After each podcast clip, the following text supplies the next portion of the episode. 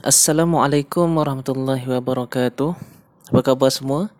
Diharapkan anda semua dalam keadaan yang sihat, yang baik dan juga saya doakan supaya anda semua dipermudahkan urusan dalam setiap pekerjaan yang anda lakukan. Amin ya rabbal alamin.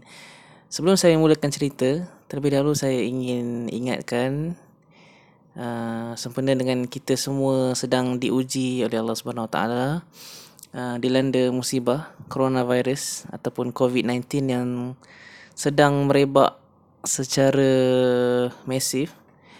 Diharapkan anda semua dapat ikut segala perintah yang telah dikeluarkan oleh kerajaan. Okey, kuarantin diri anda di rumah, um, basuh tangan dan make sure anda ikutlah semua perintah yang telah dikeluarkan oleh kerajaan. Okey, uh, jangan lupa doakan supaya kita semua di pulihkan negara kita dan juga seluruh dunia especially muslimin dan muslimat supaya semuanya dapat kembali sembuh dan pulih seperti sedia kala.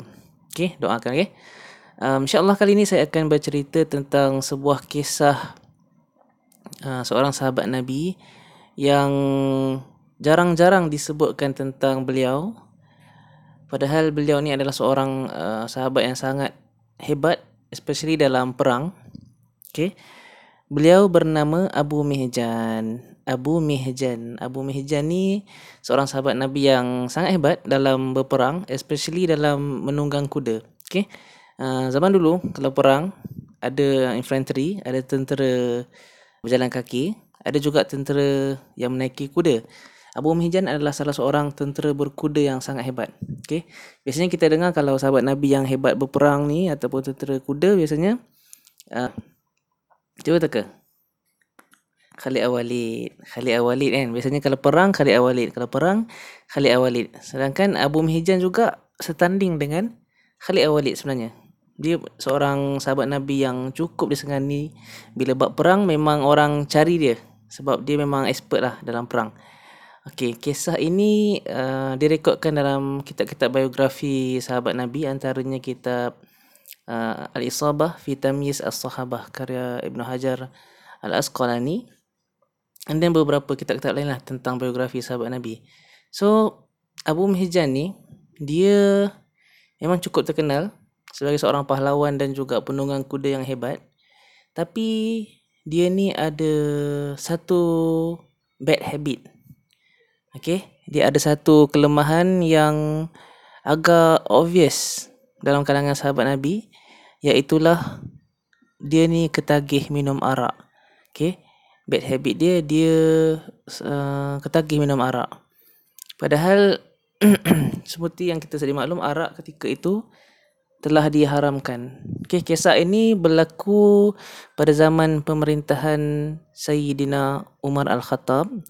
Maknanya waktu Rasulullah sallallahu alaihi wasallam sudah pun wafat. Okay. Kisah ni to be exact, kisah ni adalah kisah taubatnya Abu Mihjan daripada sifat buruk dia minum arak. Okay. So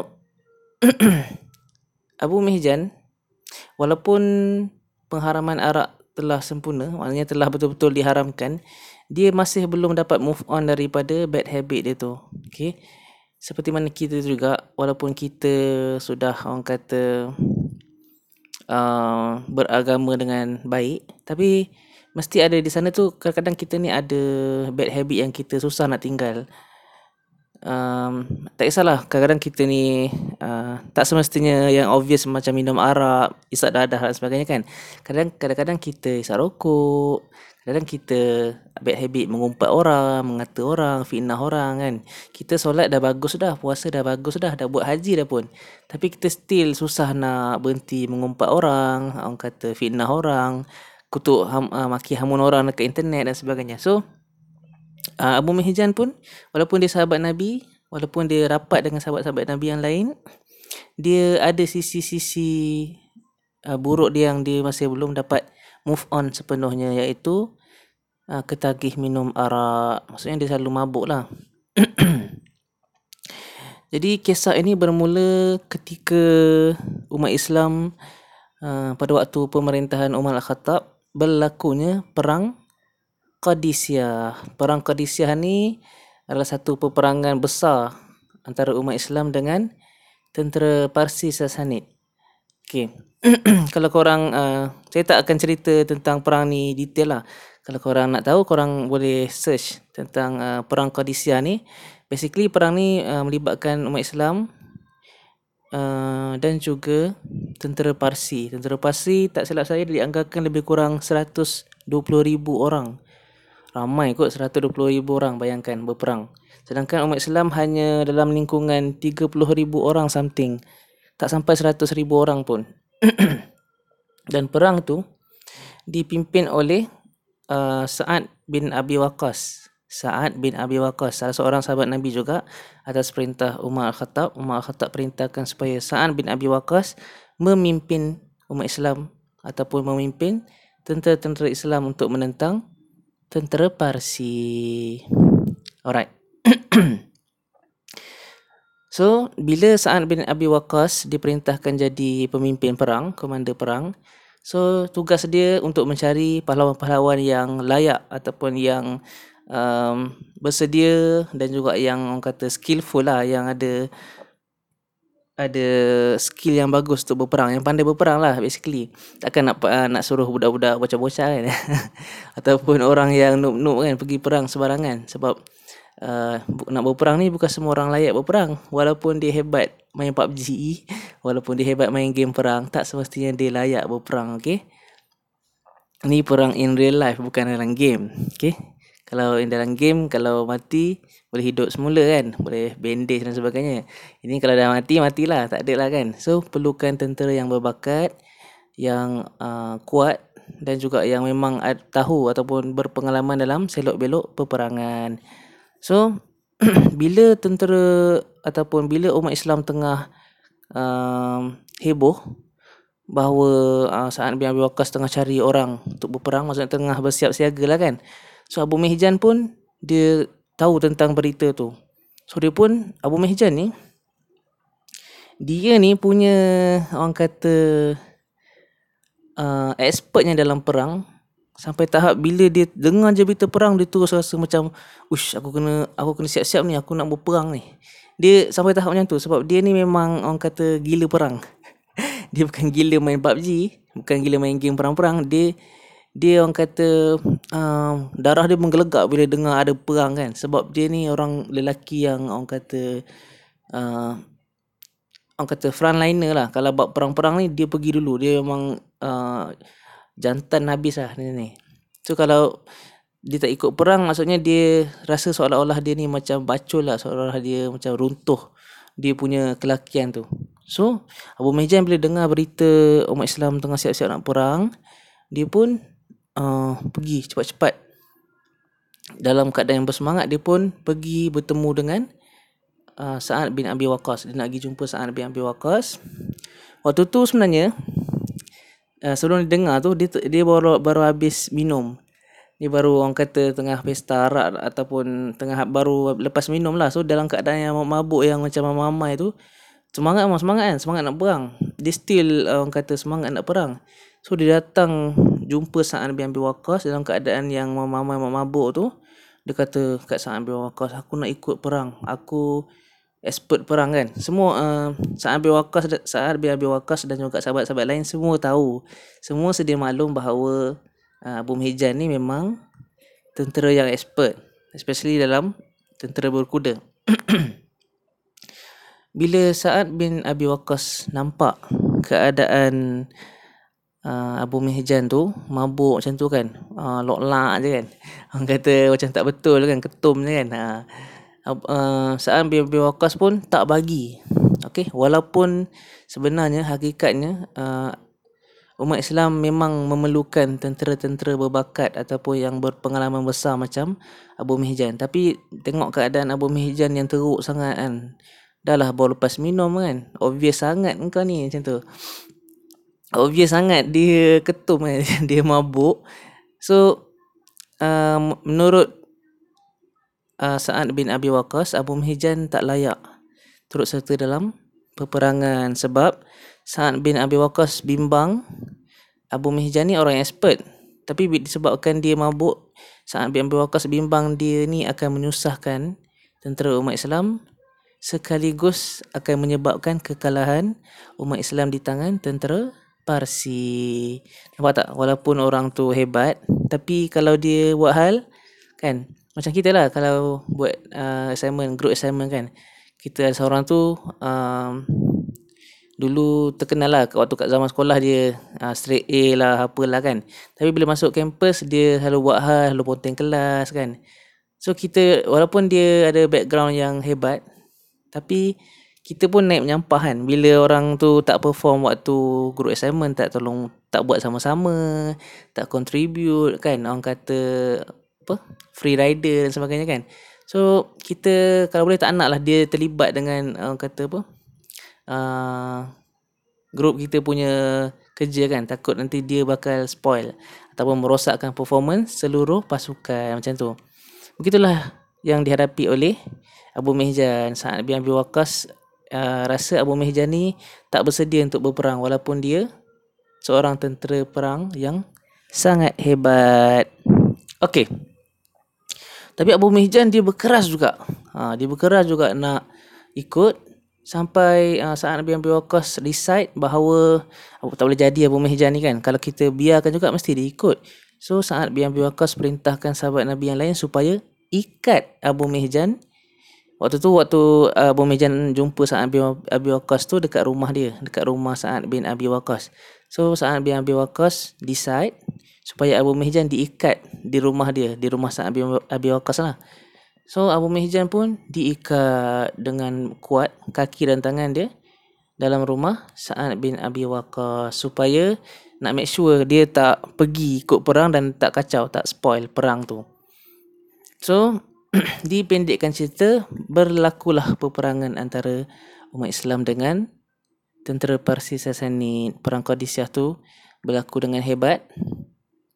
And then pada masa yang sama di rumah Sa'ad bin Abi Waqqas tu ada isteri dan juga anak-anak Sa'ad bin Abi Waqqas.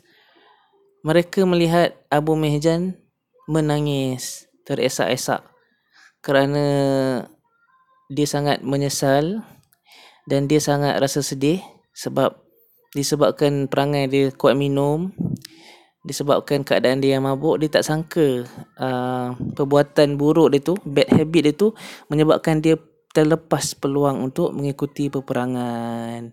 Dia menangis dan dia merayu-rayu di hadapan isteri Sa'ad bin Abi Waqqas supaya dia dilepaskan. So macam itulah kawan-kawan um, dalam hidup ni kan kadang-kadang seseorang tu ataupun diri kita sendiri kadang-kadang kita ni talented. Kita ni bukannya bodoh sebenarnya. Kita ni pandai. Ramai orang sebenarnya dia pandai dia berbakat dia ada masa depan yang cerah. Tapi disebabkan bad habit dia disebabkan dia uh, ada bad habit tu tak apalah kita akui yang setiap orang ada bad habit. Tapi disebabkan dia terlalu cenderung kepada bad habit dia sampai dia lupa yang dia tu ada potensi yang besar, dia ada bakat yang bagus, kan dia ada masa depan yang cerah. So disebabkan dia terlalu mengikut bad habit, akhirnya efek dekat masa depan dia yang cerah, potensi dia yang bagus tu. So kita ambil iktibar daripada kisah Abu Mihjan ni okey sebab Abu Mihjan waktu dia kena ikat tu dia sangat menyesal dia sangat rasa sedih sebab dia tak pernah sangka bahawa disebabkan kecanduan arak dia tu ketagih arak dia tu menyebabkan dia terlepas perang. Dia tak pernah terlepas perang. Sebab dia memang macam saya cakap tadi, dia seorang sahabat Nabi yang sangat suka berperang dan sangat uh, berbakat dalam selok-belok peperangan. Especially dalam uh, perang uh, menggunakan kuda, tentera berkuda. So, disebabkan bad habit dia tu, dia terlepas perang, dia menangis main rayu dekat depan isteri Sa'ad bin Abi Waqqas sampai isteri Sa'ad bin Abi Waqqas rasa tersentuh. Rasa kesian lah tengok sahabat Nabi orang kata tentera kan. Bayangkan seorang tentera menangis di hadapan perempuan merayu di hadapan perempuan supaya dia dilepaskan kan. Kalau kita mungkin tak dapat faham perasaan tu tapi kalau orang tentera kan mungkin dia faham kan. Kalau orang yang memang dah biasa di medan perang orang yang dah biasa frontliner so bila dia terpaksa diketepikan dia mesti akan rasa macam runtuh dia punya maruah kan. Macam dirasai oleh Abu Mihjan. Maruah dia seolah-olah runtuh seolah-olah hancur maruah dia bila dia diketepikan daripada perang. Sedangkan dia dulunya orang yang sangat diperlukan. Tapi disebabkan bad habit habis dia punya potensi. So dalam masa yang sama umat Islam ketika tu tengah uh, kesusahan menghadapi tentera tentera Parsi Sassanid yang sangat ramai. 120,000 orang lawan 30,000 orang. Bayangkan uh, 3 4 kali ganda kan lebih ramai. So um, umat Islam struggle lah. Okay struggle. Belum kalah. Fight sama fight lah. And then uh, tiba-tiba okay tiba-tiba dalam tengah uh, tengah-tengah battle yang sangat sengit tu tiba-tiba muncul seseorang seorang lelaki misteri menaiki kuda hitam. Okey. Dan lelaki tu dengan uh, sepantas kilat menghapuskan uh, frontliner musuh dengan teknik kuda dia yang sangat hebat. And then dengan orang kata berani. Maksudnya dia seorang-seorang pergi bantai semua kan macam tu. Sampai akhirnya uh, dia mem, uh, disebabkan lelaki misteri itu terbuka ruang untuk tentera muslim yang lain maju ke hadapan. Sampai akhirnya menang tentera muslim disebabkan lelaki misteri tu tu uh, sebelum menang tu orang ramai macam berteriak lah. Orang ramai berteriak mengatakan eh tengok tu tengok tu. Tengok lompatan kuda tu mirip seperti lompatan al-balqa Al-Balqa ni kuda milik Sa'ad bin Abi Waqas yang ada di rumah. Kemudian orang ramai berteriak kan, uh, tengok tu dia punya cara tetak pedang tu macam tetakan Abu Mihjan. Tapi Abu Mihjan tak ada kat sini. Siapa lelaki ni kan? So semua orang wondering siapa lelaki misteri tu sebab muka dia bertutup. Tak ada siapa nampak muka dia and dia pakai macam orang kata emas lah tu dia masking muka dia. Tapi orang pelik kalau tu Abu Mihjan tapi kuda tu kuda Al-Balqa. Al-Balqa bukan kuda Al-Balqa tu nama kuda eh, nama seekor kuda. Al-Balqa tu bukan kuda milik Abu Mihjan. Kuda milik uh, Sa'ad bin Abi Waqqas. So um, bila habis peperangan tu yang diakhiri dengan kemenangan umat Islam, semua orang wondering siapa lelaki tu tadi. Sebab lelaki tu dia tak muncul kan? Biasanya lepas habis perang semua orang gathering balik kan? Semua orang berkumpul balik. Tapi lelaki tu tak ada. Dia hilang macam tu je. So lepas perang habis perang habis settle semua saat bin Abi Waqas pun pulang ke rumah. Pulang ke rumah dan dia tengok uh, Abu Mihjan masih terikat dekat uh, dekat tiang rumah dia. So dia macam pelik lah kan? Siapa lelaki tadi So akhirnya dipendekkan cerita isteri Sa'ad bin Abi Waqqas pun ceritalah kejadian yang sebenar. Okay, sebenarnya Abu Mihjan merayu-rayu dekat dia supaya dia dilepaskan sampai Abu Mihjan uh, meyakinkan isteri dia. Abu Mihjan cakap, uh, aku merayu supaya engkau lepaskan ikatan aku ini dan aku berjanji kepada engkau demi Allah jika Allah selamatkan nyawa aku dalam perang ni aku sendiri akan balik ke rumah engkau dan aku sendiri akan ikat kedua kaki aku ni macam biasa. Abu Mihjan bagi garanti macam tu. Dia bersumpah bahawa kalau dia hidup lagi dalam perang tu dia akan balik sendiri ke rumah Sa'ad bin Abi Waqqas dan dia sendiri akan ikat diri dia.